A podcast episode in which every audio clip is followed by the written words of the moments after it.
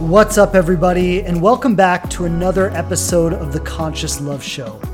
Before we dive into today's episode, I just wanted to let you know that the Inspired Love program is now open for enrollment. If you've wanted to work with me in 2023, this is your opportunity, and you can apply now by going to inspiredloveprogram.com. When you go to that page, you'll have the opportunity to look over some information about the program. You can send in your application if you're ready to apply. And once your application is approved, you'll be able to book a discovery call with our team to find out if this program is the right thing for you. I'm very excited about what we're going to be doing in the program this year, and I want you to be there. So if you feel like this is the thing for you, go apply now, and we cannot wait to meet you on your discovery call.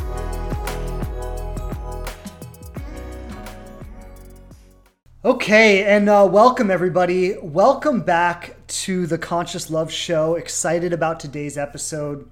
Um, today, I want to talk about the addictive emotional cycles that we get trapped in and the corresponding brainwave states and kind of how all this works together and how we get activated into this.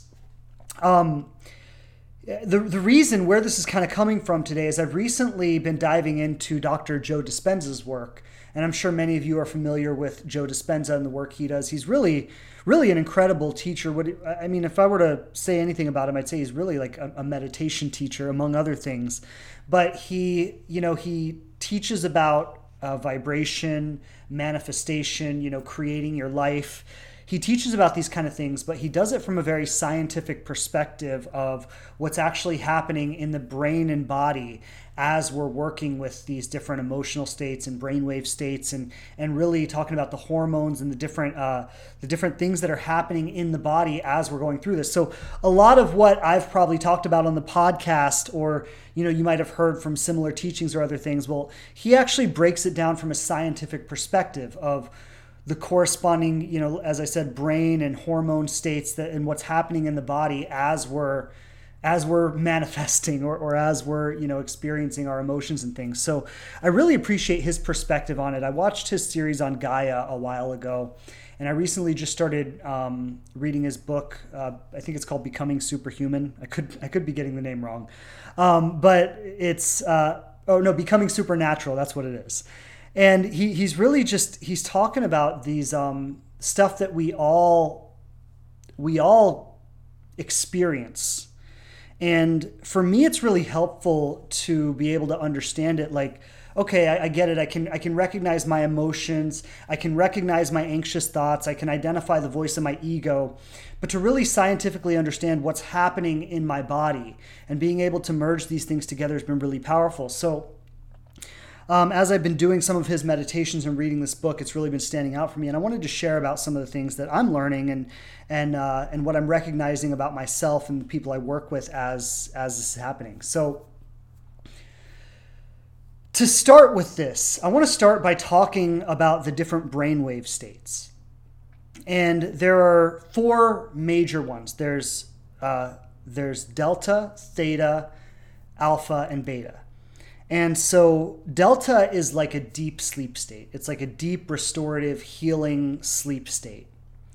Theta is kind of like uh, you know when you're when you're borderline falling asleep, but your mind is still like kind of awake. So your body's like basically in a sleep state, but your mind is still kind of awake. Some of you some of you may know that state. I know like I often feel sometimes when I'm going to sleep like there's like a lucid state before I fall asleep. That's a that's a theta state. Okay, so body's asleep, mind is awake. Then you have the alpha state. The alpha state is a waking state, but it's a state that we get into a lot of times in meditation. It's a state that we get into when we're very relaxed. This is the state in which intuition operates. And I was really I was really excited when I made this correlation about brain states and intuition and meditation because something we do in the inspired love program is that you know like one of one of the main focuses of the program is to learn to operate more from an intuitive state and this is something i've been practicing for years is you know relaxing my conscious or my yet my conscious thoughts, but my intense conscious thoughts, right? Relaxing them, kind of, in, in my experience of it, it's like kind of like I drop below them.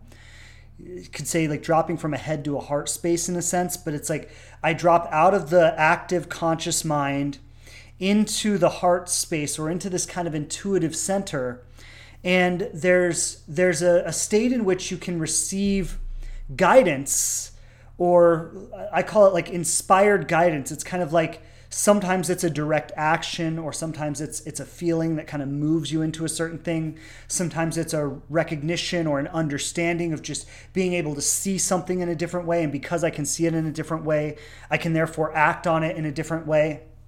But uh, regardless of you know all those things are, are part of it but the alpha state is an intuitive state. It's an inspired state. That's why i called the program inspired love actually because it's about getting into a state of being inspired and living your life from that place and allowing that inspired state to bring you towards love and partnership and joy and connection and all the things we want in life right? So so the alpha state is really where a lot of that happens now, the beta state is above the alpha state. And the beta state is, is uh, actually categorized in three different parts. So you have low beta, medium beta, and then high beta. Low beta is is like if you're maybe very focused on a project at work, so your mind is active, right? It's not it's not an intuitive state necessarily. Like your mind is active, your mind is working. You, you might be focused on a project or giving a talk or or doing, you know, actually you're you're consciously using your mind to focus on something and, and, your mind is very active. That's a low beta state. But there's also a relaxedness about it right? So it's not a high anxiety state. It's not a stress state. It, it's an it's an easeful state in which your mind is focused and active and you're and you're doing something with it.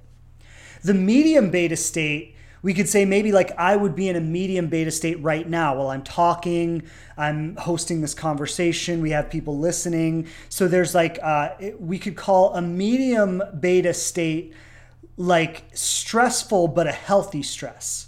It's, it's a stress that is that is healthy for you it's helping you grow it's helping you improve it's it's an alert state but it's not uh, it's not stressful in, in a negative way. We'll say that. The high beta state is where the negative stress comes in. And the high beta state is basically a survival state. And that's a lot of what I want to talk about today is how we get thrown into this high beta state. We become emotionally activated when we're in this state, and then we tend to recreate or perpetuate this state and the kinds of past experiences that this state comes from. So the high beta state, you could think about it like it's a survival mechanism. And when I, see somebody saying that's me, that's a lot of us, right? We our our culture and our society is very much living in this high beta state, this very intense state of uh, almost anxiously trying to hold it all together, anxiously trying to make it happen. Now, biologically speaking, and some of you might have heard this, it's like we this state is good for us biologically because when, you know, historically speaking, when we were living in the jungle and we would get chased by a tiger, like this is the brain state that we would get activated into.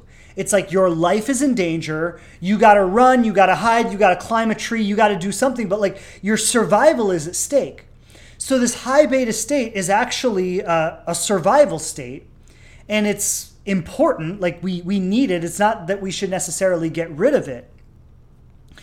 But what's happening for us in in this high beta state is that we basically feel like we're being chased by a tiger. We feel like we are in literal danger like our life is about to end and like we need to do something immediately to fix it or to, to protect ourselves or to save ourselves. And most of us this this kind of high beta state was wired into us in childhood because most of our parents were living in this too. And and the culture that we were raised in was often living in this. And even in even like at school when we're talking about getting good grades or achieving or being top of the class or being the best at a sport or on the cheerleading team or, or whatever it was like a lot of this is driven by this kind of anxiety competition performance high beta type thing. Now this high beta state creates stress in the body. And those of you who, like me, uh, struggle with anxiety, struggle with a lot of fear thoughts, struggle with a lot of projecting into the future, a lot of what's going to happen, when's it going to happen, how's it going to happen, what can I do to anticipate it happening and and make it better, right? Like a lot of us who live with these kinds of anxious thoughts and excuse me, anxious feelings, it's all generated from that high beta state. It's this really active brainwave state. The, the way I talk about it, if you listen to my podcast and stuff, like this is a very active ego state, right? It's where the ego, which the ego is the survival mechanism that's attached to the body, right? There's there's not really an ego in spirit. The ego is an identity that gets created around the body. And in this high beta brainwave state, the ego is very, very active. It's like it's like the ego is supercharged and it's like hyper control hyper making it happen, hyper figuring it out, hyper inserting myself into the middle of the situation to see what I can do to make it go differently, right? But now, I, what I want you to look at is how this state is generated and how the state is perpetuated. So I hope I, have seen many of you saying, "Oh, that's me." Yes, I get that. I, I, I feel that. I, I, can recognize when I'm in that state. Right. By the way, if that is you, if if you understand what I'm talking about right now, and you can recognize when you're in that state, just tap that heart a few times. I want to know. I want to know if you're following me on this. Right. So if you can recognize that high beta state when you see it in yourself, just tap that heart a few times. What this what this state does is it activates emotions, right? It, it activates uh, an emotional response to it. And the emotion kind of drives us into some kind of action right? So the the uncomfortable emotion drives us into action around it makes us want to do something. So if you're sitting around going should i text? Should i call? Should i not? What do i do maybe i call a friend and i talk to them about it. Like that's all coming from that high beta state it's this need to like insert yourself into the situation and and make it different make it better it's like it's like again, it's like imagine if a tiger was chasing you. Like you wouldn't just sit down and be like, "Oh, kumbaya," you know, just accept the tiger chasing me, right? Like you wouldn't do that if a tiger was chasing you. You would literally be running for your life. Right? So when somebody ghosts you or when somebody is not responding to your messages or whatever whatever other version you know you fill in the blanks the things that trigger you into the spot but it's like you know the thing to do in that moment is to kind of be like, okay, kumbaya, whatever happens, happens. They'll text me when they text me. You know, I'm, I'm just going to be in acceptance of the situation. But you can't do that in a high beta brainwave state, right? Your ego is highly active. It wants to insert itself into the middle of the situation. It wants to get extra involved in it. And it wants to like fix it or make it better or make it happen. And what we do when we get thrown into this state is we generally run situations into the ground. When we're in this state, what's actually happening is is it's a it's a programmed experience. Like I said, many of us started t- getting into this brainwave state in childhood. And we did it because this is the state that our parents operated in. And and you know and especially if we grew up in traumatic environments especially if we grew up in environments where we maybe physically weren't always safe or didn't feel always safe especially if you've had trauma in your life where you don't feel safe if, if rape has been involved or or molestation or you know physical attack like you know for me i I was never raped or molested or anything like that, but I did have a period of my life where I was involved with the wrong people and I had to worry about like people breaking into my house in the middle like literally one night two two big dudes, a lot bigger than me, broke into my house. They beat me over the head with a pistol and left me there to die. And they robbed my house. And this was the at the at that time in my life, it was the kind of people I was surrounded by, the kind of environment I was living in, and that was very much a result of the trauma that I experienced from my dad. And you know, he kind of he kind of just walked me into that life and then and then I took it on and it became my life. And so, you know, that was like kind of my trauma and others of you may have your own trauma that may be similar or different to that. But the trauma activates the survival state. And it activates emotional experiences that go along with that survival state. And then what happens is you might be in a situation where you are completely safe, you are completely okay. Like, you know, if somebody doesn't call you back or doesn't text you back, your life is not in danger. If somebody ghosts you, your life is not in danger. You know, there's nothing that bad that's going to happen other than you're just not going to talk to this person anymore, which is actually okay. But but what happens is it activates your trauma. And the same the same emotional experience from when you were a little kid and you were being abused, or from when you were older and you were in a violent situation, or from when you were, you know, let down and heartbroken at some point. But the same emotional experience is activated, the same brain state is activated. And what happens is we become addicted to that state. There are actual chemical hormones released in the body in that state, uh, namely uh, adrenaline and cortisol, among others, but those are the two big ones. And these chemical hormones actually serve as like a drug. And in, in a, our own weird way, we get high on these chemical hormones. And it becomes like an addiction. And so the ego is constantly pushing fix it, fix it, fix it, change it, change it, change it, make it different, make it better, solve it, do whatever you can, call them, call someone else, call your friend, you know, think of the right message to send and then send it so they're going to want to talk to you again and, and all this stuff. And the ego is like push it, push it, push it, force it, force it, force it to perpetuate this high brainwave state, which perpetuates this emotional experience, which releases these hormone chemicals in the body that keeps us hooked, that keeps us addicted. And there is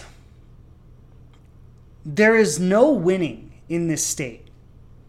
Like and this is the the core of, of so much of my work is is really saying that we've got to get out of this state.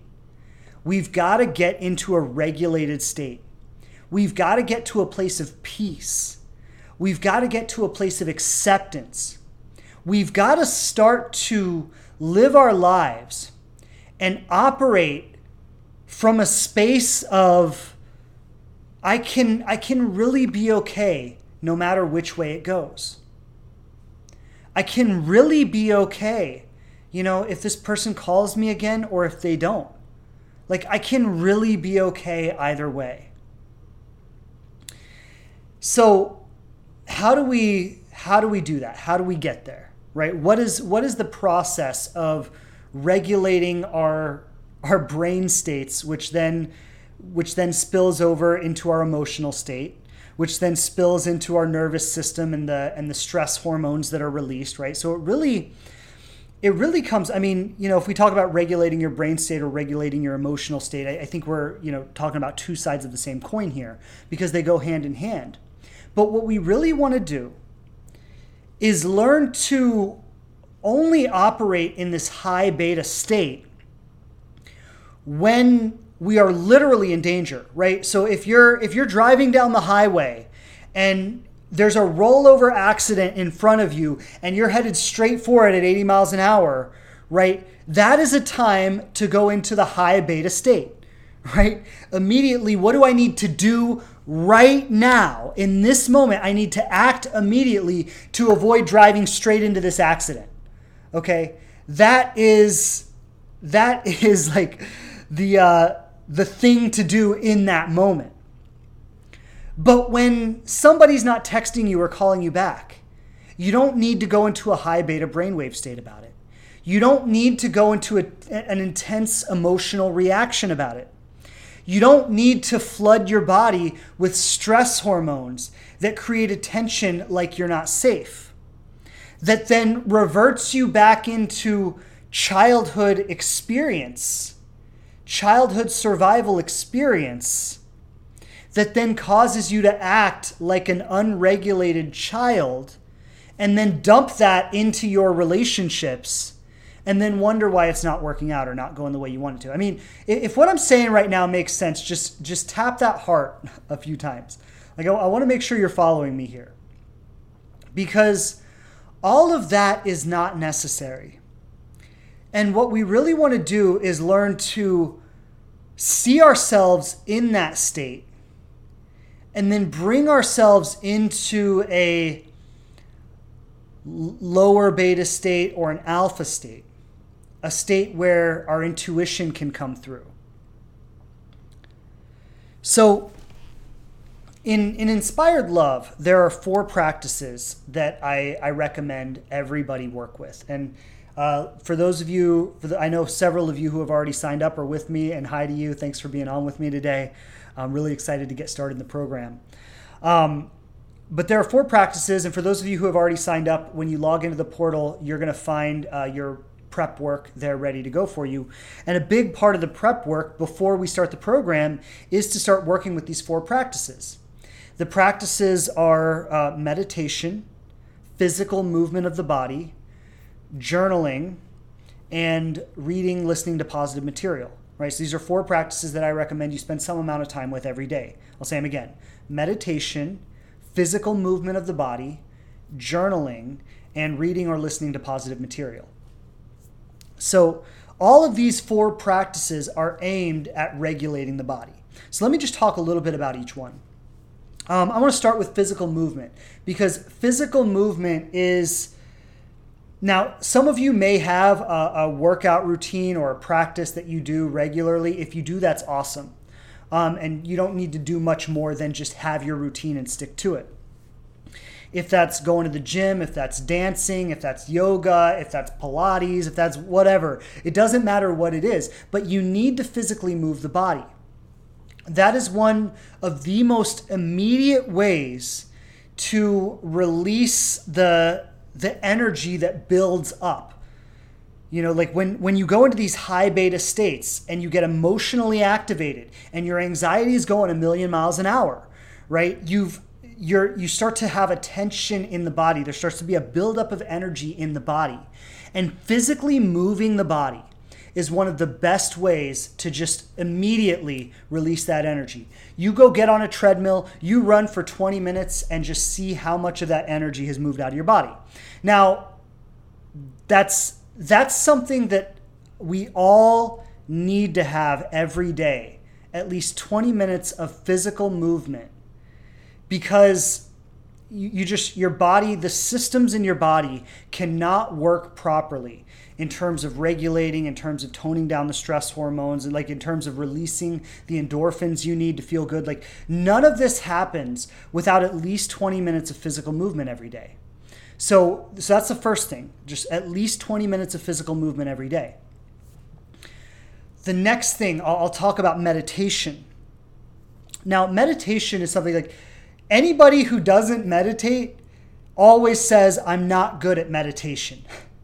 And what I want to say is that meditation is not about being good at it, okay? I've been meditating every day for basically 10 years now probably more it's probably been more than 10 years at this point.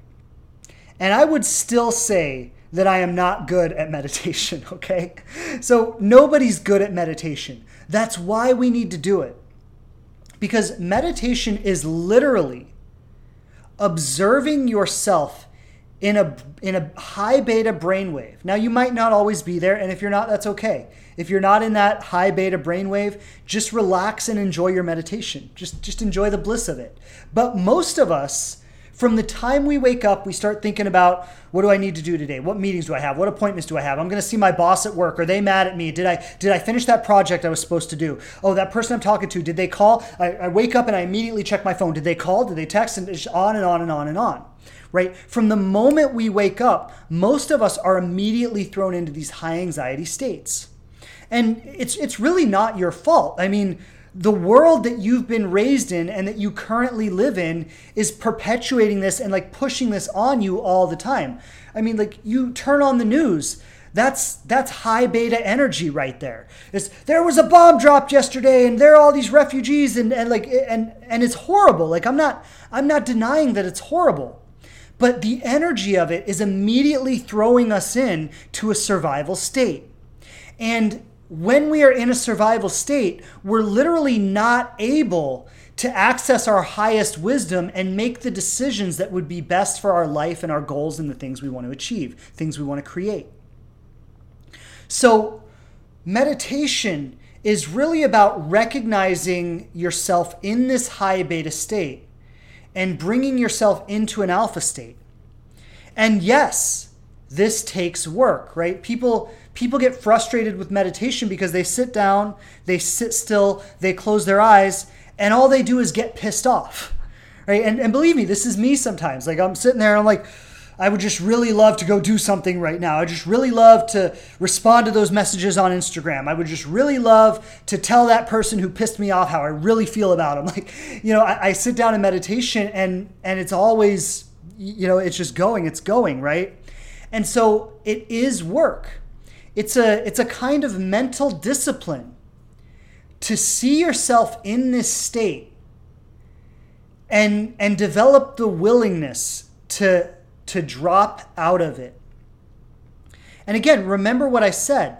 We are addicted to our stress hormones the same way people get addicted to drugs, right? By going into this high beta state, and activating the emotions that come with that and flooding the body with adrenaline and cortisol, it creates a heightened state that we are all hooked on. And the belief underneath that is that by being in this state, I'm going to get something from it. It's going to get me what I want. By being in this state, I'm going to be able to control, force, and manipulate circumstances to work out in the way that I want it to. And I just hope that all of you who are listening to this right now are realizing that it does not work. Being in that state only stresses you out. Like you thinking that you're that you're going to get into that state and you're going to be able to think of the perfect thing to say to text them that's going to make them want to call you back and get like it's not going to work. Okay? That perfect thing to say that perfect thing to do, the the thing that's going to have you really show up as a high value partner that makes people be like, "Wow, who the hell are you? I want to know. That comes out of the alpha state. That comes out of the intuitive state. It does not come from this high anxiety state. So when you're in meditation, and your mind and your ego are telling you, go do this, go do that, go say this to this person, call them, don't, or, or, you know, and maybe it's not even about relationships. Maybe it's about at work. Oh, did I get that project done? Is my boss going to be mad at me? And am I going to be on time for it? Am, am I going to be late today? What, you know, or maybe it's about, maybe it's about something going on with your family. And I just can't stand the way my mother talks. And she just, she just always says these things that just get under my skin. And why does she have to be that way? You know, why can't she just get it? Uh, and, you know, like, I mean, it could be all these different things but it's all coming from the same state. And it's all feeding that addictive stress response that makes you feel like you're gonna be able to get what you want. And you've got to realize it's just a trap, it's just a hype, it offers you nothing. And so in meditation, what we do is we observe ourselves going into those high anxiety states, those high thinking states, those obsessive reactive states and then we consciously bring ourselves out of it. Uh, you may have heard it said that the longest distance a human being will ever travel in their life is the 18 inches from their head to their heart. And this is basically what I'm talking about right now, right? It's the 18 inches from a uh, high beta brainwave state to an alpha state, from, from a reactive emotional state to a calm and centered emotional state. And what you've really what you've really got to do is you've got to create a willingness to let that go. And I know this is where this is where it's kind of esoteric because you know the there's nothing there really aren't words to describe what you need to do here. This is something you need to feel your way into. But I've often said it, and some of you have probably heard me say this, is that it's like finding a safe place inside of yourself. I've always said, I've shared this with my clients for years, is you want to find a safe place inside of yourself that no matter what happens in your life, no matter if they text you or if they don't, if they call you or if they don't, if they want to see you again or if they don't, or if, you know, if your boss praises you or if your boss yells at you, or if if your family is nice and pleasant and happy or if your family is pissed off and agitated and, and accusatory right? Right? But like no matter what happens you want to have a safe place inside yourself that you can always come home to. And this is something that you know when i started meditating many years ago i just i kind of intuitively felt my way into this and i didn't know anything about brainwave states I didn't even know anything about inner child healing. This is before I learned all this stuff. But what I knew was I could go into meditation and I could bring myself from an elevated anxiety state to a calm state inside. And I could do that by regulating my breath. I could do that by choosing not to keep thinking these thoughts, by saying to myself, these thoughts offer me nothing. These thoughts are not supporting me.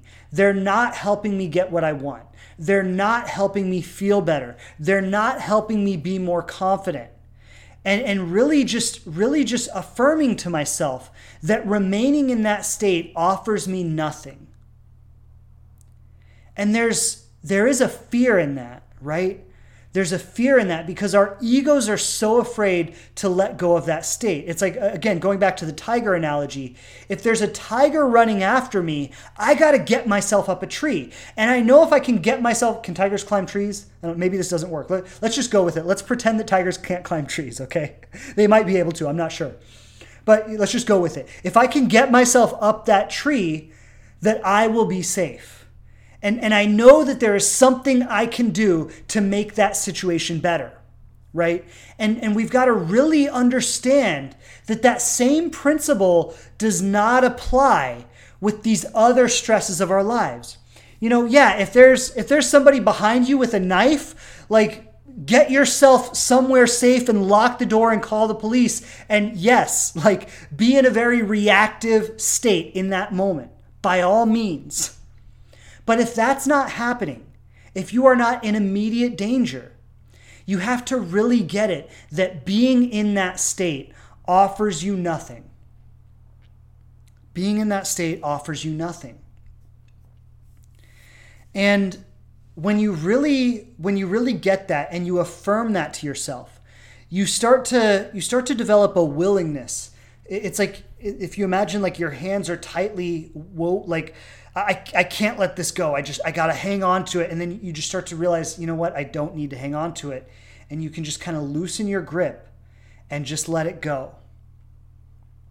And the, the control that you were trying to assert over the situation starts to become a trust that you have in yourself, in life, in God, in the universe, in, in whatever you want to call it.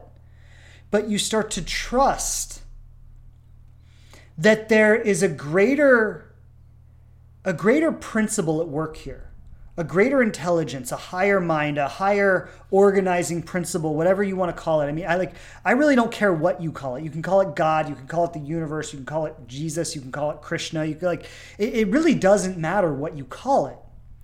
But what matters is recognizing the presence of this in your life recognizing that it is there and it's not up in heaven somewhere you know, living in the clouds, waiting for you to die so you can go be with it. It is right here, right now. It is inside of you. And when you can get out of this highly reactive control state and you can drop into an intuitive state, you are actually in communication with this greater intelligence.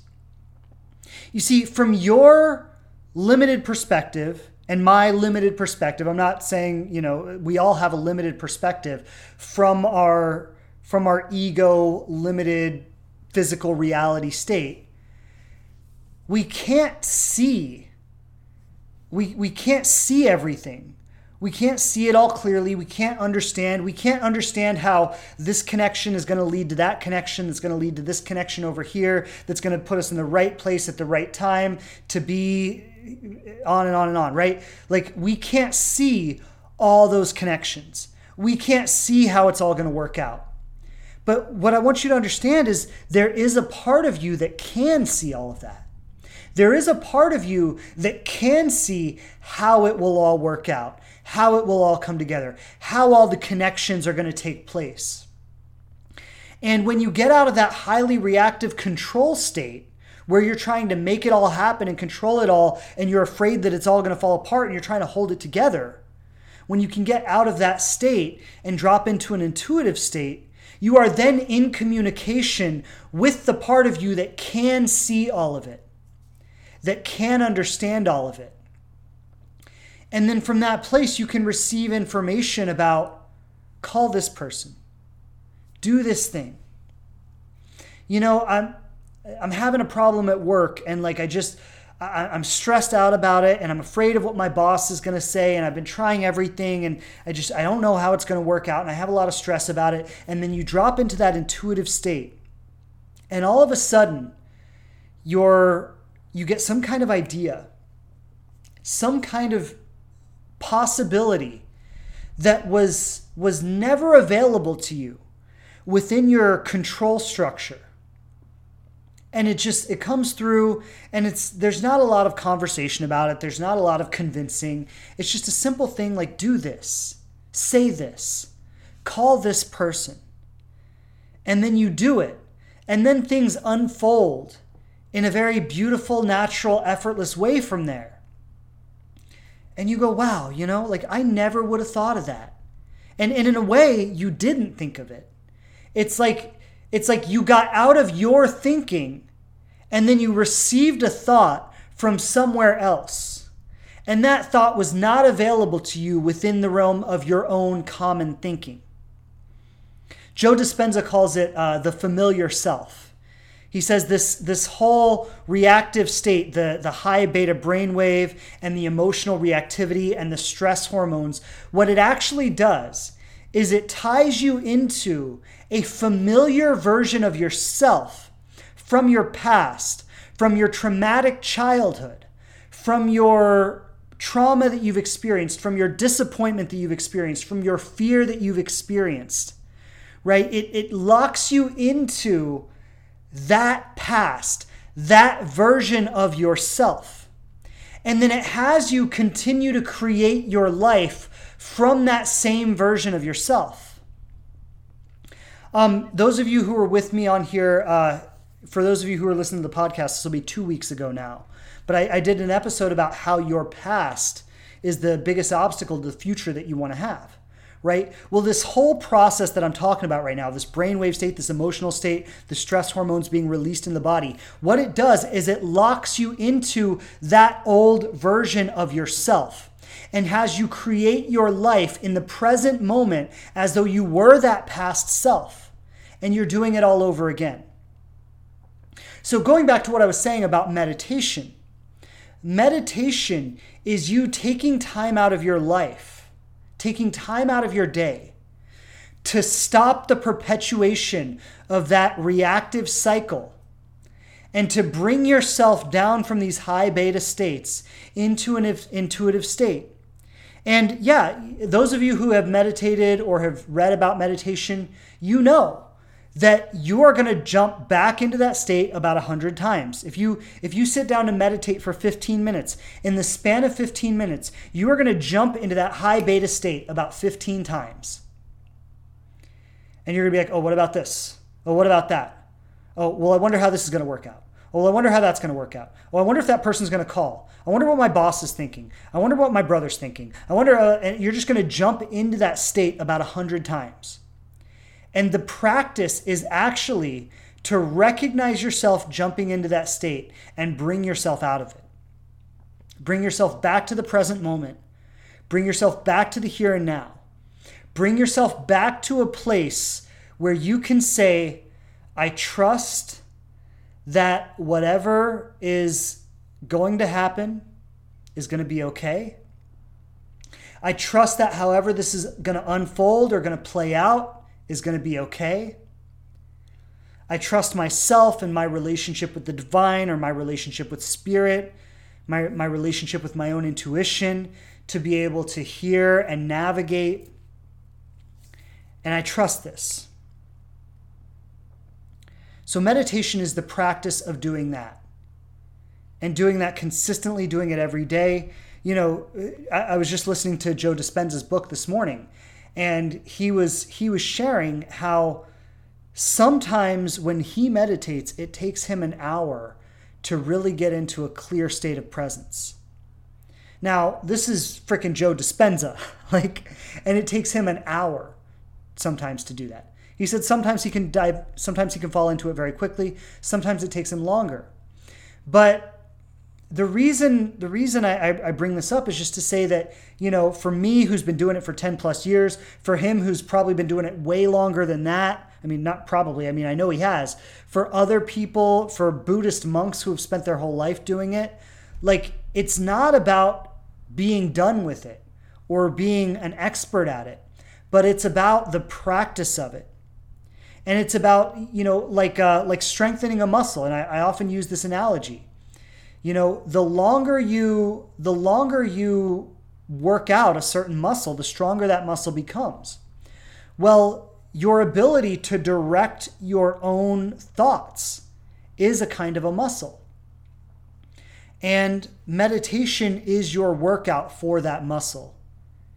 It's it's your workout to close off the outside world. Turn your attention towards your inside world be aware of what's happening inside and direct the energy there to the places you want it to be, rather than having it automatically directed by your traumatic past, by your pain and your disappointment from your past. So, uh, I, I, mentioned physical movement, I mentioned meditation. The other two, uh, I'm going to just briefly speak into them. These are the four practices that we do in Inspired Love uh, journaling and reading or listening to positive material are, are the other two. And what I just want to say about that is journaling is really about deep processing of your thoughts, about really understanding what your thoughts are, where they come from, why they're there, how they um, how they perpetuate themselves. And when you take what's in your mind and you write it out on paper, and when I journal, I I journal um, usually just like a stream of consciousness. Just whatever's there, I just let it come out. I'm not trying to get anywhere with it. I'm not trying to solve anything. I'm not trying to figure anything out. I'm not trying to answer any questions.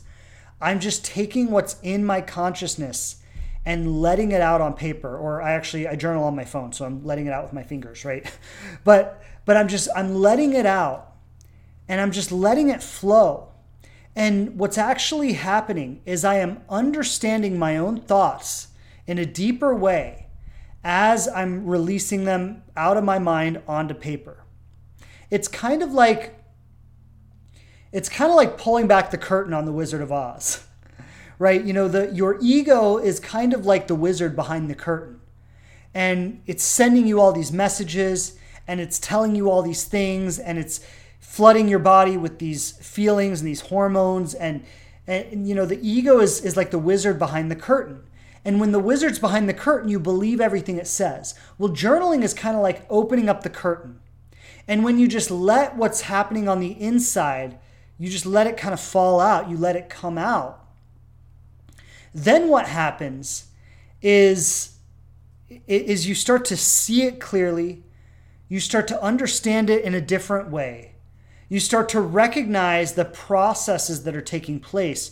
You start to recognize how the thoughts compound each other, how they connect together, how they perpetuate themselves, how they perpetuate that state. And you just start to see the whole situation so much more clearly.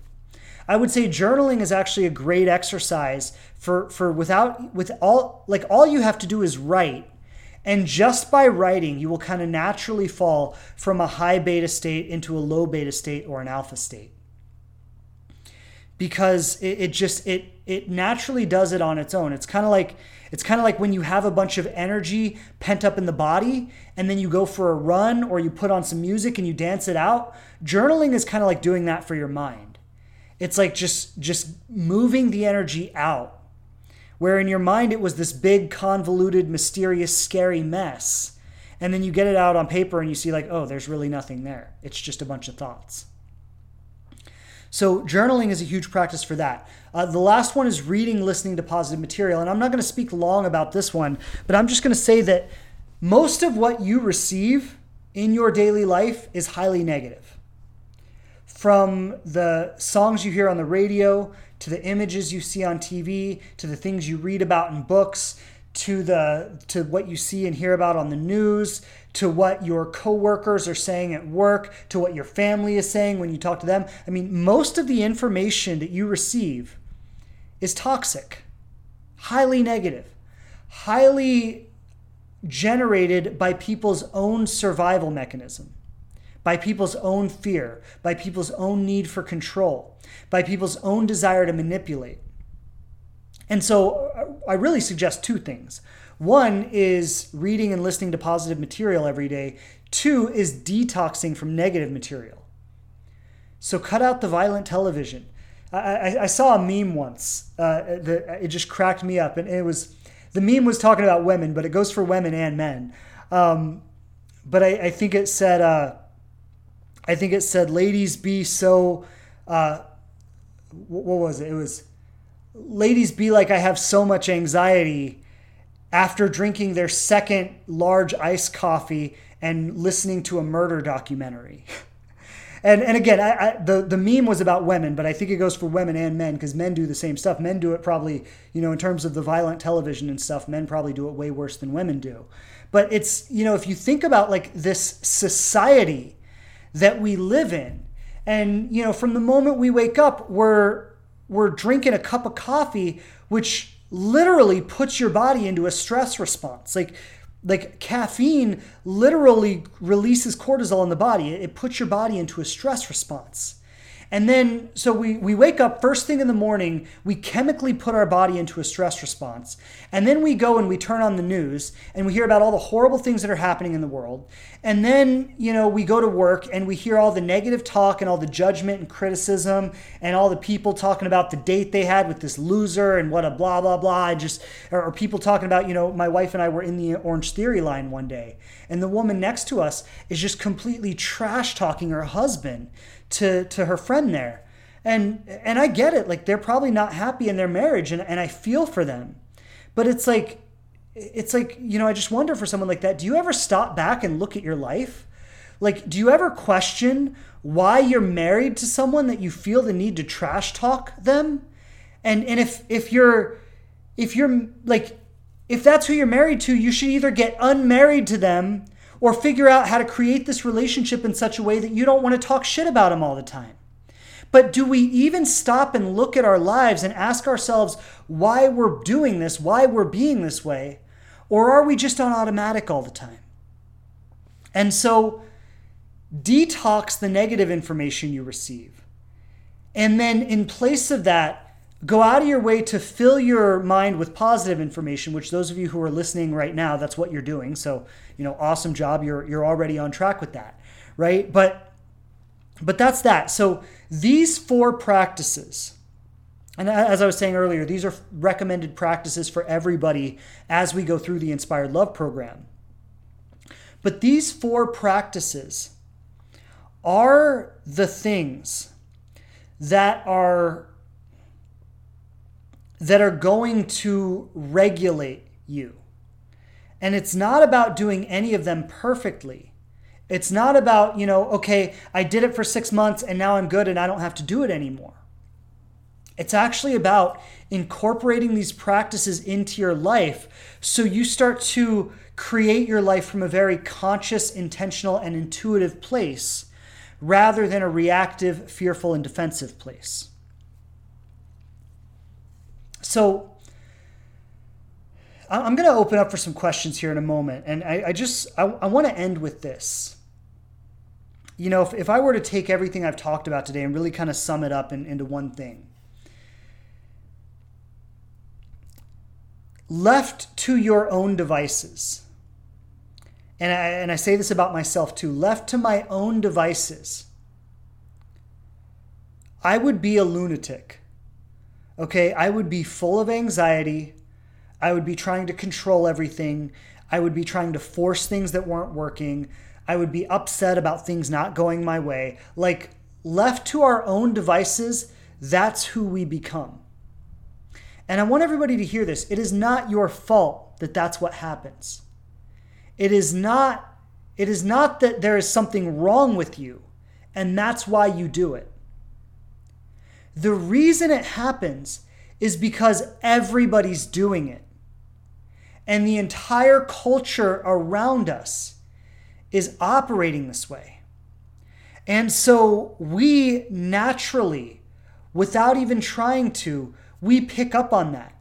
You see, you you are not an isolated being in your own body, making your own decisions, living your own life. I know it appears to be that way on the surface, but there's a very fluid connection between you and everyone and everything around you. You know, go hang out with some really negative people for a week and tell me that that didn't like completely bring you down. It did. And in a, in a certain sense, Every time you go to the grocery store, you're hanging out with a bunch of negative people. You know, every time you go to work, you're hanging out with a bunch of negative people. Every time you sit in traffic, you're hanging out with a bunch of negative people. And there's a very fluid relationship between you and every other aspect of your life and everyone and everything in it. And the energy among all of it is, is flowing between each other. And you are picking up on it and left to your own devices, left to my own devices, we will get caught up in the rip stream of life and we will become crazy just like everyone else is. And so what really what really needs to happen is for us to develop practices to, to cultivate the state we want to be in on a consistent basis, to cut the things out of our life that prevent us from being in that state and to and to more and more as you go through life as you get older as you as you step more and more into your commitments and what really matters to you to make the most important thing in your life be your own state of peace inside of you rather than getting what you want on the outside and, and i want to say the reason I'm, I'm going to definitely say this about the United States. And I think it applies to many other places in the world too. I don't necessarily think it applies to all places. I think some places have very different cultures. But definitely in the Western world and in other westernized places, we are so obsessed with getting what we want. And the most important thing to us is getting what we want and we sacrifice our inner peace for it.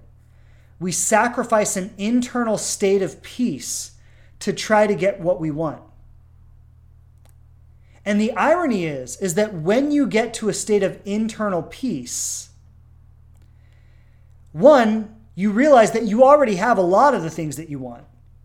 Two, you see a pretty clear path to getting anything you want that you don't currently have.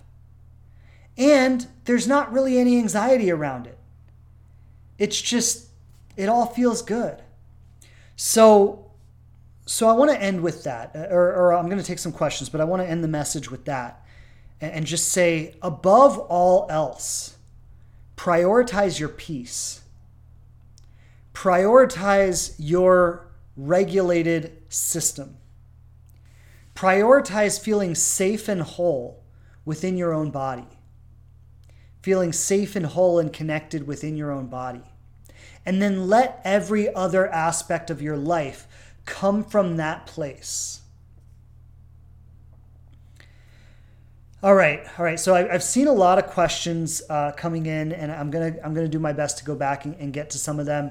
Um, those of you who have questions, now would be a great time to just drop them in the comments.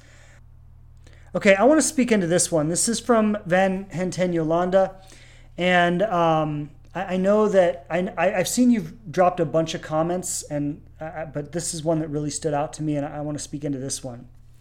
You say I have always been codependent I'm trying to heal my inner child with my therapist. I met a man, but he also did the work. Now he said, We wait and see when you've healed your codependency. Okay. Um, and then you have another one. He says, He doesn't want a relation without, he doesn't want a relation. I, I'm not really understanding what you said here. You say, he doesn't want a relation from out of codependency, but from love. Oh, I, I, see. Okay. Do you understand him? Can I trust it? Okay, got it. Got it. Great question. Great question.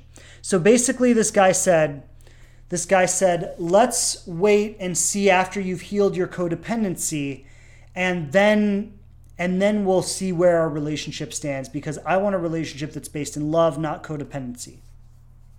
Okay. Well, I think this is a little bit misguided and this sounds to me like when people when people start doing the work, and this was definitely me when I started working on myself, is I thought I was way more enlightened than I actually was. And I got kind of righteous about it, and I got kind of judgy about it, and I got kind of like, um, looking at other people like, oh, well, why why haven't you done the amount of work that I've done? And you know, you need to get it together. And blah, you know that that I kind of went there with it for a while.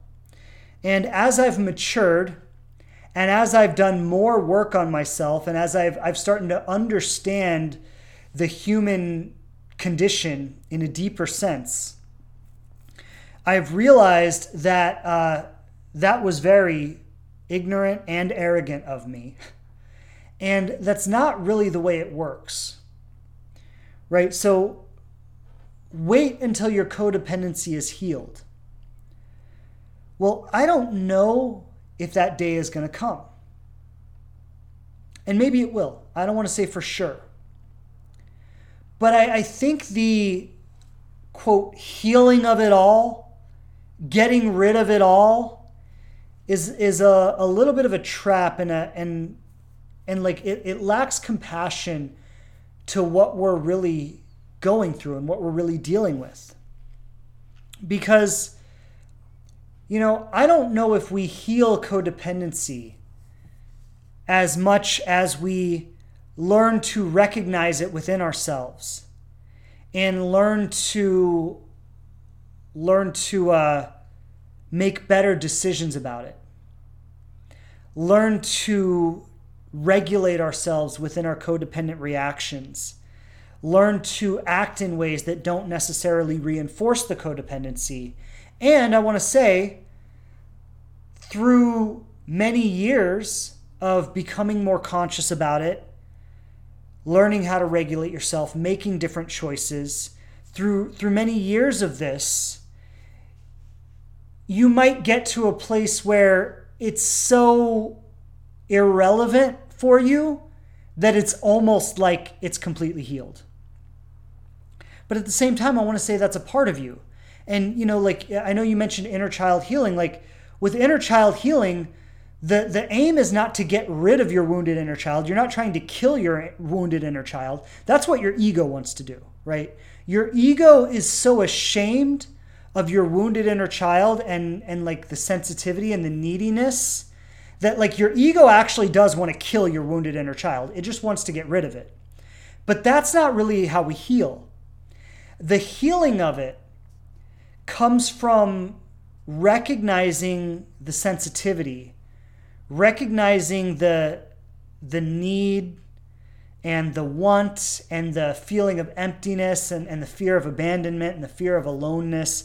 And, and the healing comes from recognizing that and meeting it with love and care and tenderness and saying, Hey, I got you. It's okay. You know, I'm here for you. And, and you know we're, we're going to get through this together and, and you are enough so it's there's a there's a kind of validating and and reinforcing and loving and and you know you actually you meet that needy sensitive vulnerable self with love and then as you learn to meet that part of yourself with love the intense emotions that come from that part of yourself are not as heightened and then love overall is more accessible for you, and you can bring love to a relationship more. So, the, the reason, going back to the question, the, the point of caution that I would coach you on, and that I would, I would say for him as well, is that it's not about waiting until you're healed to get into a relationship, but it's about developing a stronger sense of awareness about yourself, about your patterns, about your habits, about your uh, insecurities and your fears and your doubts. It's about developing a greater awareness, learning how to be with it, and then learning how to make better choices around it.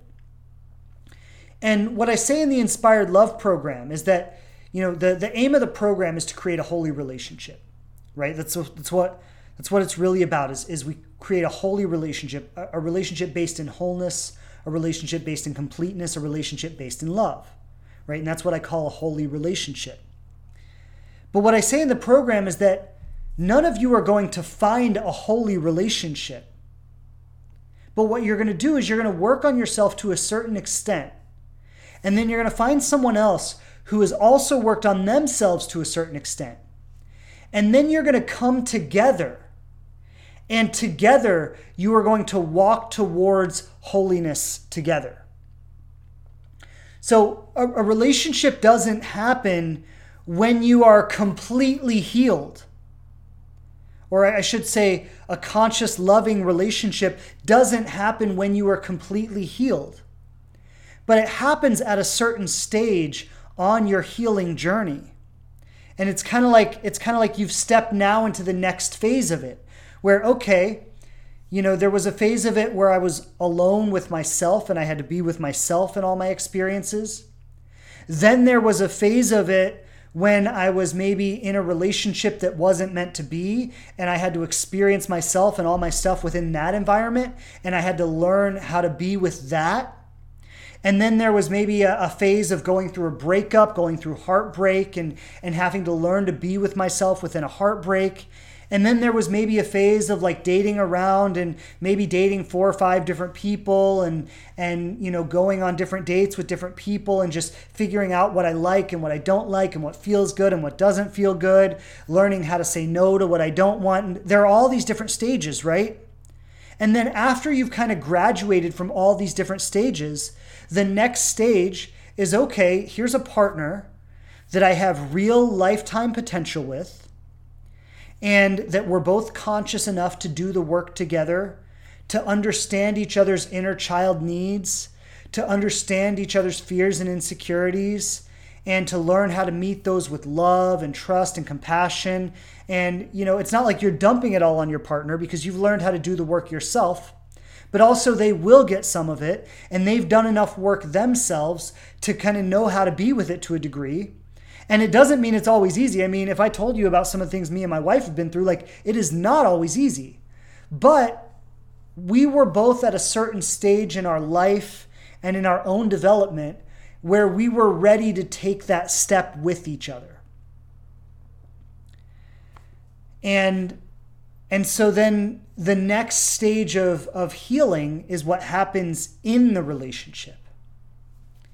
Now, to go back to the question, I can't say if you are in the stage where you're ready for that or not. I don't know. Like only you can really answer that. And I mean, really, what will answer it is is whether it happens or not, right? But if I were you, I would go to this person and say, this is what I would say. I would say, I totally understand that you feel that way, and I totally respect that.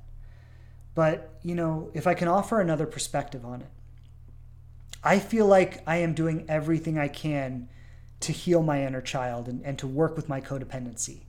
And I'm not going to stop. I'm going to keep doing everything I can.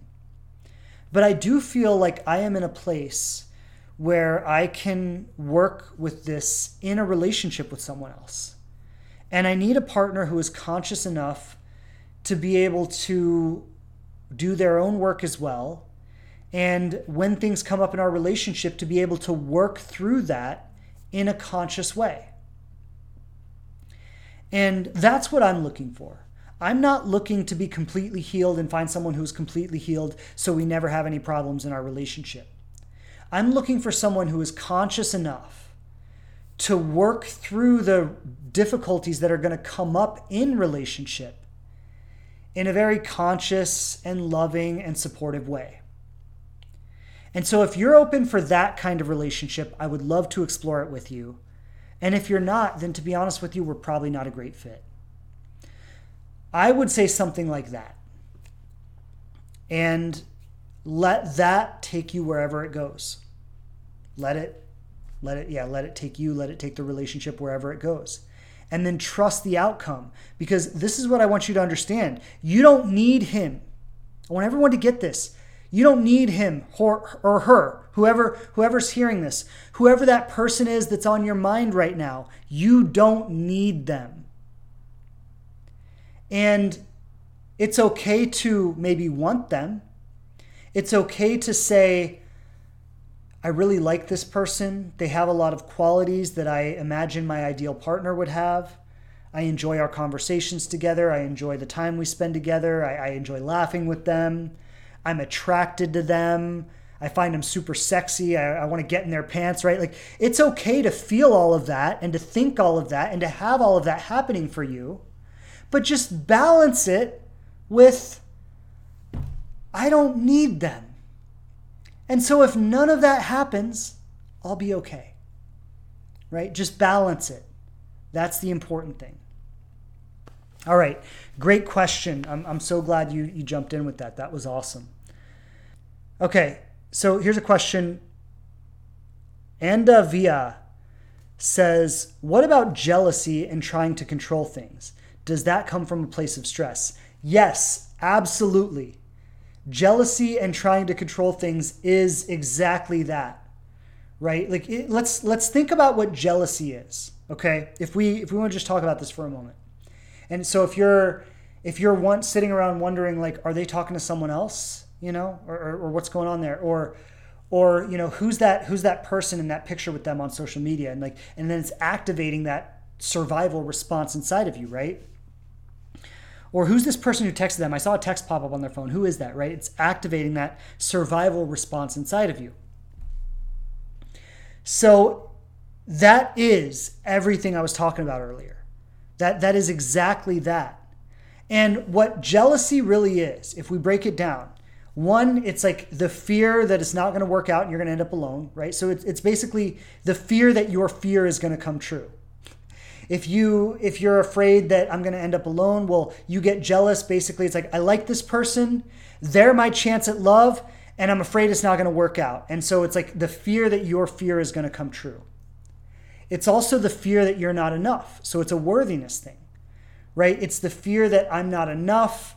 I'm not lovable enough. I'm not attractive enough. I'm not smart enough. I'm not funny enough. I'm not you know engaging enough or whatever that, that they're going to lose interest in me because I'm not enough, right? So jealousy is all about you seeing yourself through your past identity through the through as i said earlier the familiar self that's what joe dispenza calls it the familiar self that you've known yourself to be based on your past jealousy is literally you seeing yourself within all of your limiting beliefs and limiting ideas about yourself, and then projecting that into the future or into this relationship with this person and fearing that the the limited identity about yourself is going to once again be validated in this relationship. And when you when you operate in a relationship from that limited identity, you will have this relationship show up in such a way that it reinforces that identity. You know, I'm to I'm to take this opportunity cuz there was a there was a post I put up on social media this week and there were there were a lot of people who got really upset about it and they, they didn't like what I said in the post and um, anyway, they, they said some kind of mean things about me, which is okay. I don't take it personally. But I, I don't, so for anybody who's listening right now, I just want to say this I don't respond to comments. And the 90% of the time, every now and then I will, but 90% of the time I don't. And the reason I don't, and I'm going to share this, is because I have learned that from my own mental health and my own needing to stay in a regulated state for myself, and needing to focus on my message and my work and putting out there the content that, that I think really matters. Getting involved in the comments does not serve that, does not support me, and therefore doesn't serve you either. So that's why 90% of the time I don't even read the comments. But I happen to read these and they were they were kind of nasty and they wanted a response from me and they were mad that I wasn't giving a response. But I want to I want to speak into to what I said because the so the post said this. It said the most painful part is if you had just been you and let them be them without attachment to it working out one way or the other. They just might have seen how amazing you truly are, and they just might have fallen in love with you. And a lot of people got upset about this post because they said it was blaming, they said it was shaming. But all I was really doing with that post, and if anybody felt blamed or shamed by that, I want to apologize because I was not blaming or shaming anyone. But all I was doing with that post was pointing out if you had not acted from this high anxiety, control, manipulation, forcing things place, if you had not come from that place, if you had been grounded in an intuitive place, if you had been grounded in a, in a place where you feel good about who you are and you were confident expressing that, that all of the things that transpired in that relationship that caused that person to go away or caused them to lose interest or all of that that you would that everything that is amazing about you would not have been overshadowed by that. And that person just maybe i didn't say definitely but i said just maybe that person would have seen that and they would have fallen in love with it. And what I, what I want everybody to hear in this is that that old familiar self, the self you've known to be based on your past, the self that you got uh, traumatized in high school when you were cheated on, or when your friends threw a party and didn't invite you to it, or when the you know cutest boy or girl in school made fun of you in front of everyone, or when your parents beat you, or when you were molested, or whatever it is, that old self that you know yourself to be is not you. Is not you. But when you operate in these high anxiety states, that is who you become. You revert back to that traumatized state, to that survival state. And then all of your relationships and not even relationships i mean it, it, shows up in business it shows up at work it shows up in friendships but every external aspect of your life is going to show up reflective of that old familiar self.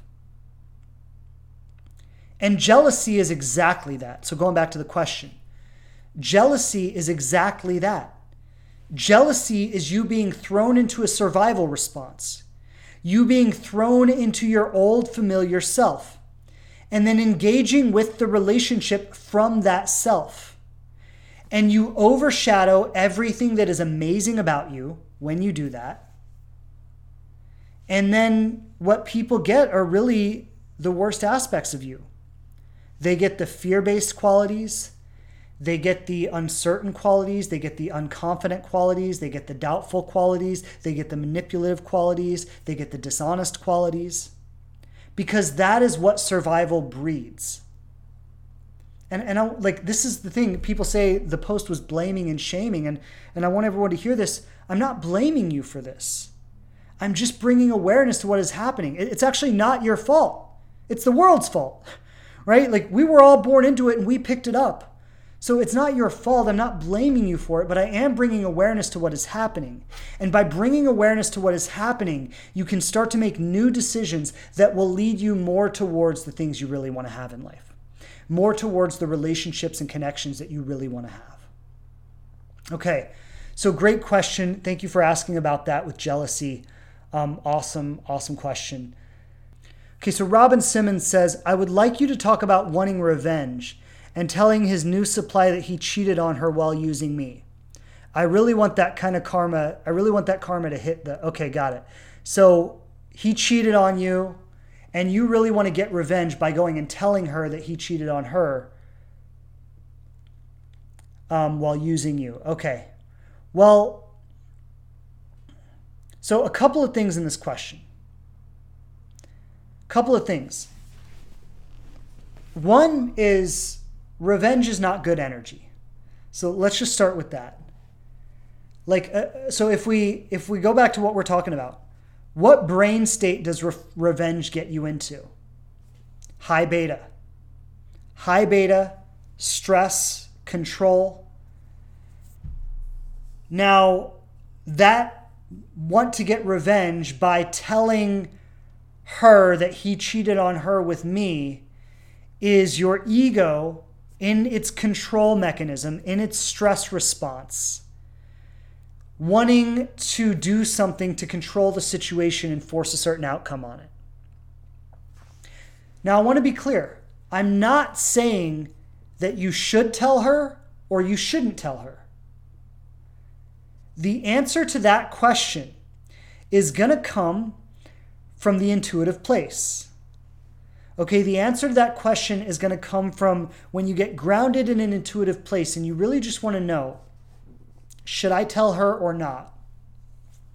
Not from my desire to get revenge, not from my need to control the situation and hurt him the way he hurt me and get back at him and punish him right? Not from that, but just from, again, as I said earlier, tapping into that higher mind,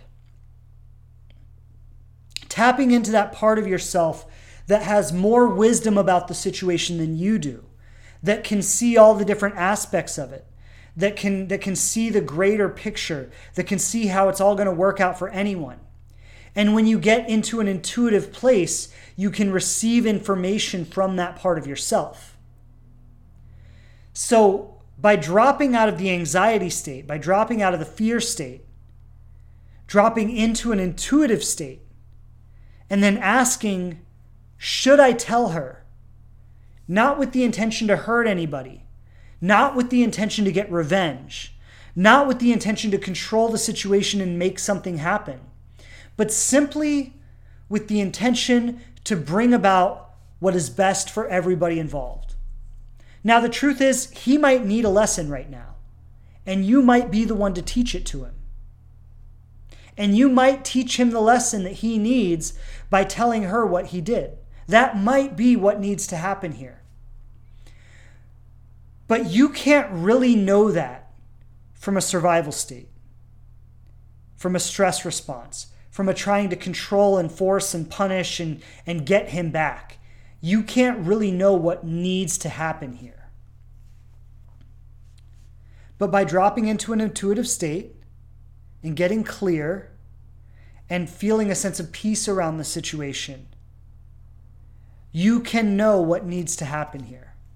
And you can know if it's your role in this time to teach him this lesson.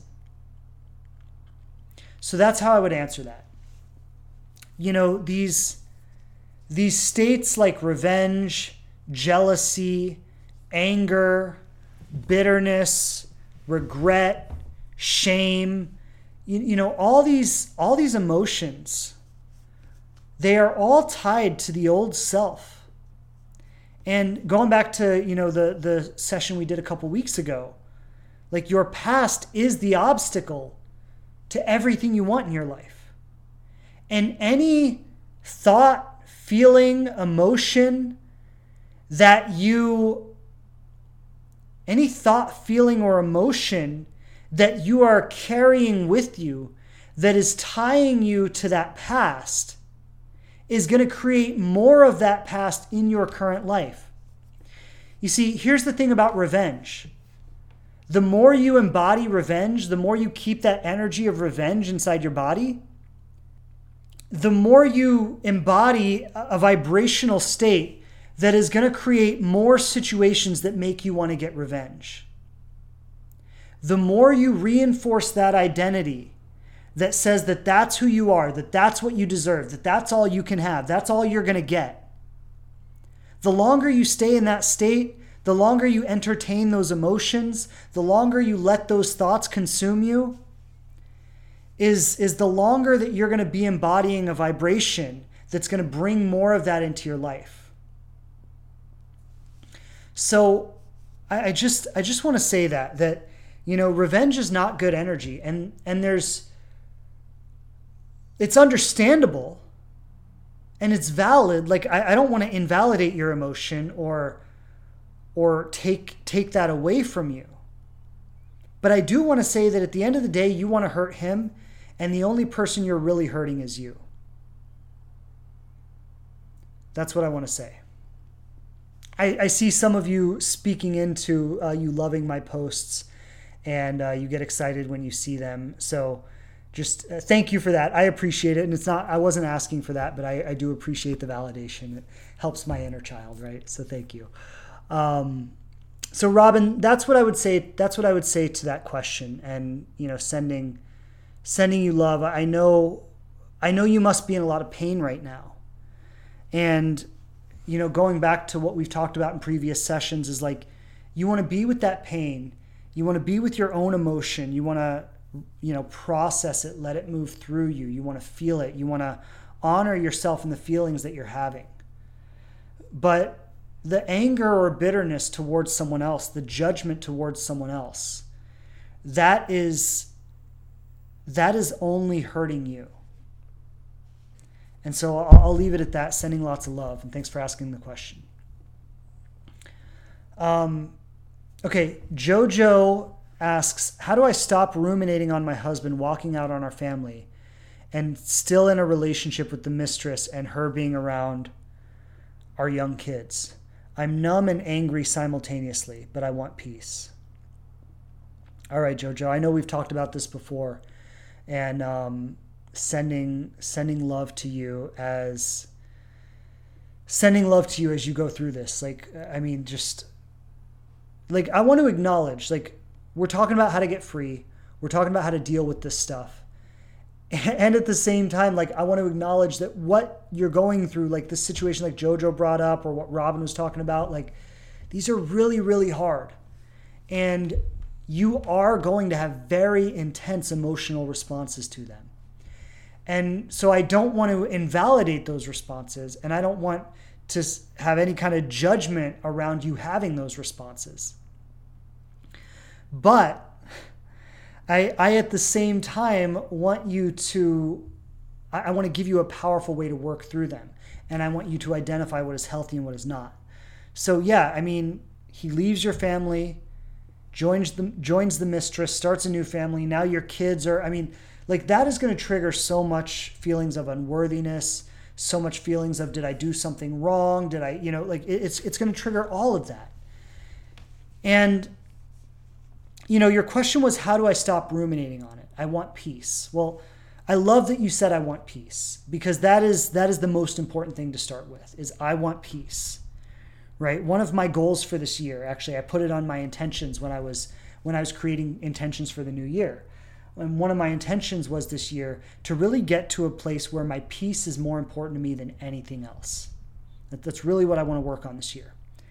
And you know, Jojo, you recognizing that you want that, that you want peace, that you want to let this go. That is amazing.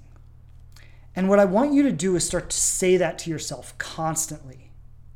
I want peace. I want peace. Okay, I want peace. I want peace. I want peace. Just just all the time when the thoughts come up, when the ruminating comes up, just say to yourself, I want peace. Now, you do have the power, and this is where meditation is really going to support you.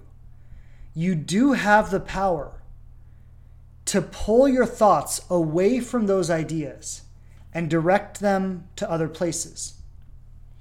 But the reason you struggle to do that is because you have so much momentum behind this. Right? You have you have years of of being told that cheat being cheated on is a very very bad thing. And in all the movies people cheat and it's just a very very bad thing when people cheat. You have, you know, the input from things that maybe happened when you were younger in high school or among your family or things you saw with your parents growing up or things you know you have all this input and all this information that gives it meaning and gives it weight and and gives it gives it like makes it painful right you have uh, you have your own feelings of inadequacy insecurity unworthiness and all of that comes up and and so a situation like this it's so personal. I mean, this was your spouse. This is the father of your children. This is like, it's so deep. It's so personal. Like, I just I want to say, like, I can't even imagine how much it must hurt and how much pain you must feel around it. Like, it, it must just be so hard. But your thoughts are energy. And because you've been programmed throughout your life to perceive an experience like this as though it's a very, very bad thing. And you've been programmed to tie your worth up in if he wants you or not. And you've been programmed to view yourself as somebody who, you know, if if I'm if I'm wanted by my partner, I'm worthy, and if they want someone else, I'm unworthy. And there's all this programming. And by the way, this isn't just you. This is me. This is all of us, right? Like like I don't think there's a single person out there who would go through what you went through and not feel the way you're feeling about it. So it's not just you, it's all of us, right? But we've got to understand what's actually happening here. Is you have your entire life worth of momentum and programming that is telling you to think this way about this situation. And so, from the moment you wake up in the morning, before you, you've even taken a conscious breath, your thoughts are already going there. It's, it's years of momentum just pushing your thoughts in that direction. And so, your question is how do I stop ruminating? How do I find peace? You find peace by, and, and I would say the four exercises, the four practices that I outlined earlier um, meditation, physical movement, journaling, and reading or listening to positive material. Um, I would definitely recommend that you you spend time with all four of those things right now. Definitely, as much time as you can. Like any any free time you have, I would I would be doing one of those four things with it. But meditation in particular, I think is going to be a really powerful place for you to work with. Because, and I spoke into about it earlier, so I'm not going to, excuse me, I'm not going to go too much into it now. But when you go into meditation, your practice is actually to observe your thoughts going in this direction, observe the momentum that's behind them, and, and start to interrupt it so start to bring your attention to this breath. Try to put all of your attention on your inhale, and then all of your attention on your exhale, and then all of your attention on your inhale, and all of your attention on your exhale. And then your mind goes, Oh, but it hurts so bad. I can't believe he did that. I can't believe what he did to our family. And okay, inhale, exhale. Try to put all of your attention on your inhale and on your exhale but it's just so unfair. And how could this happen? And I thought we were going to be together. And, I, and, and okay, inhale, exhale. You see, there's a very deep belief that you can't let that go, that you can't let the ruminating go. There is a very deep belief that the ruminating is going to somehow give you some kind of solution, make you feel better about it, get it back, get the relationship back, or or or or maybe you don't want it back, but maybe just just get to where you want to go in some way, right? But there's there's a very deep belief that you're getting something from this ruminating, And that's why all of your thoughts are going in that direction so automatically. It's because this is how you've been programmed to think and react to a situation like this. And so we don't really feel safe taking our attention off of it. When you when you try to like say okay, I'm just going to focus on this breath, this moment right here right now.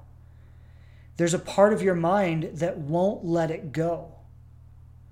There's there's an addiction to the stress response and the adrenaline and the cortisol that's going through your body and there, there's an addiction to the way that that makes you feel and the feeling that by feeling that way you can do something about it and it's it's really just about and I, I feel like you're on track here with you saying i want peace right so there's a a way of you know affirming that idea constantly i want peace i want peace i want peace i want peace when you're meditating and you see your mind going to that place you say i want peace i want peace I want peace. That can be your mantra. Just say it over and over again. I want peace. Try to put all your attention on the words. I want peace. I want peace. I want peace. I want peace.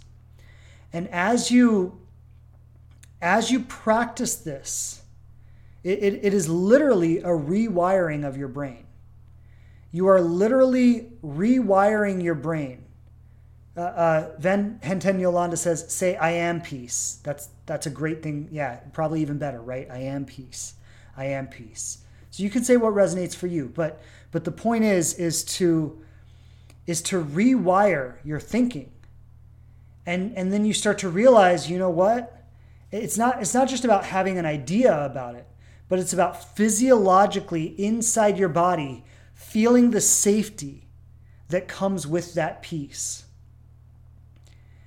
And if you could feel that for five minutes today, you know, if you if you could meditate for 15 minutes and for five of those minutes you actually felt at peace, because you're gonna go back and forth, right? You're gonna come out of it, you're gonna go into it, you're gonna come out of it, you're gonna go into it.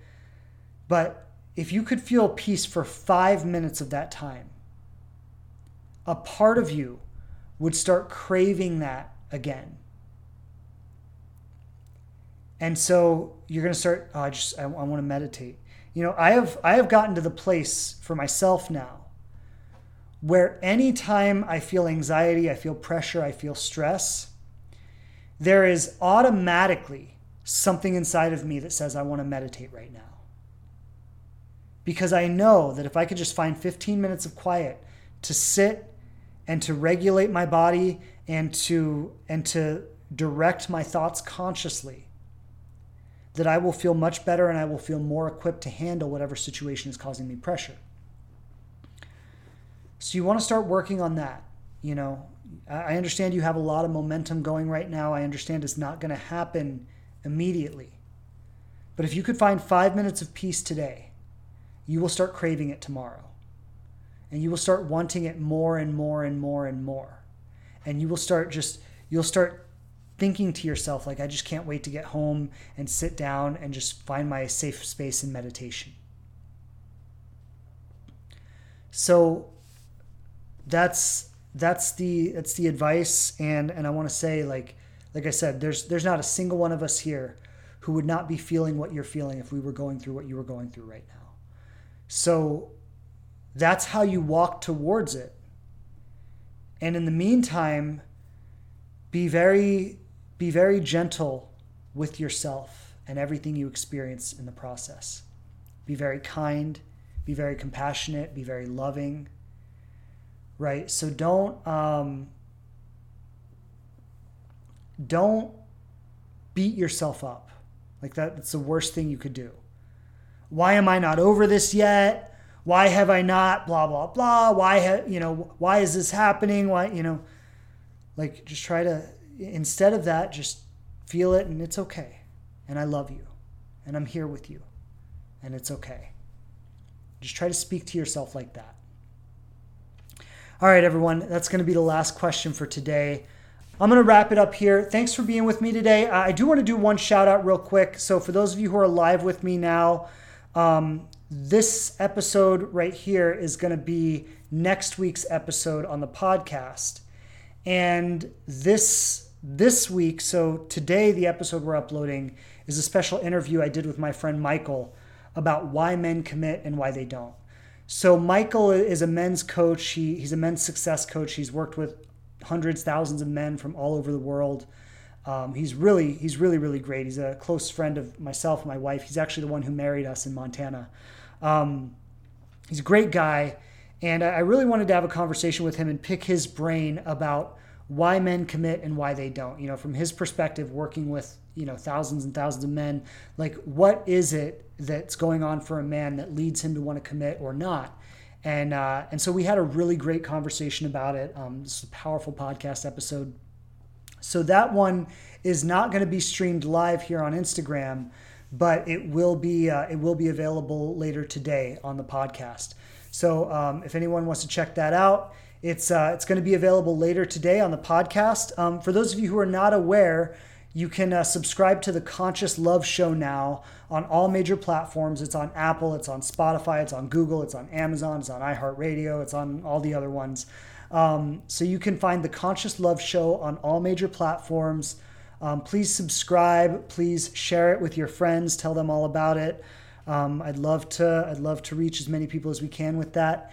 And uh, Michael's interview is going to be available later today, this afternoon. That'll be ready for you. All right, everybody, sending so much love. Happy, uh, I guess we're pretty much beyond the Happy New Year at this point, but happy Tuesday. Hope everyone's getting off your week to a great start. And we'll see you back here next week. Sending you lots of love. Take care, everyone. Bye. Thanks again for checking out the show. Please subscribe on whatever platform you listen to podcasts on the most. And I would love it so much if you leave a review and tell people what you think of us. Don't forget to follow us on Instagram at The Living Relationship to connect more closely. And I'm grateful to be supporting you on your journey to love.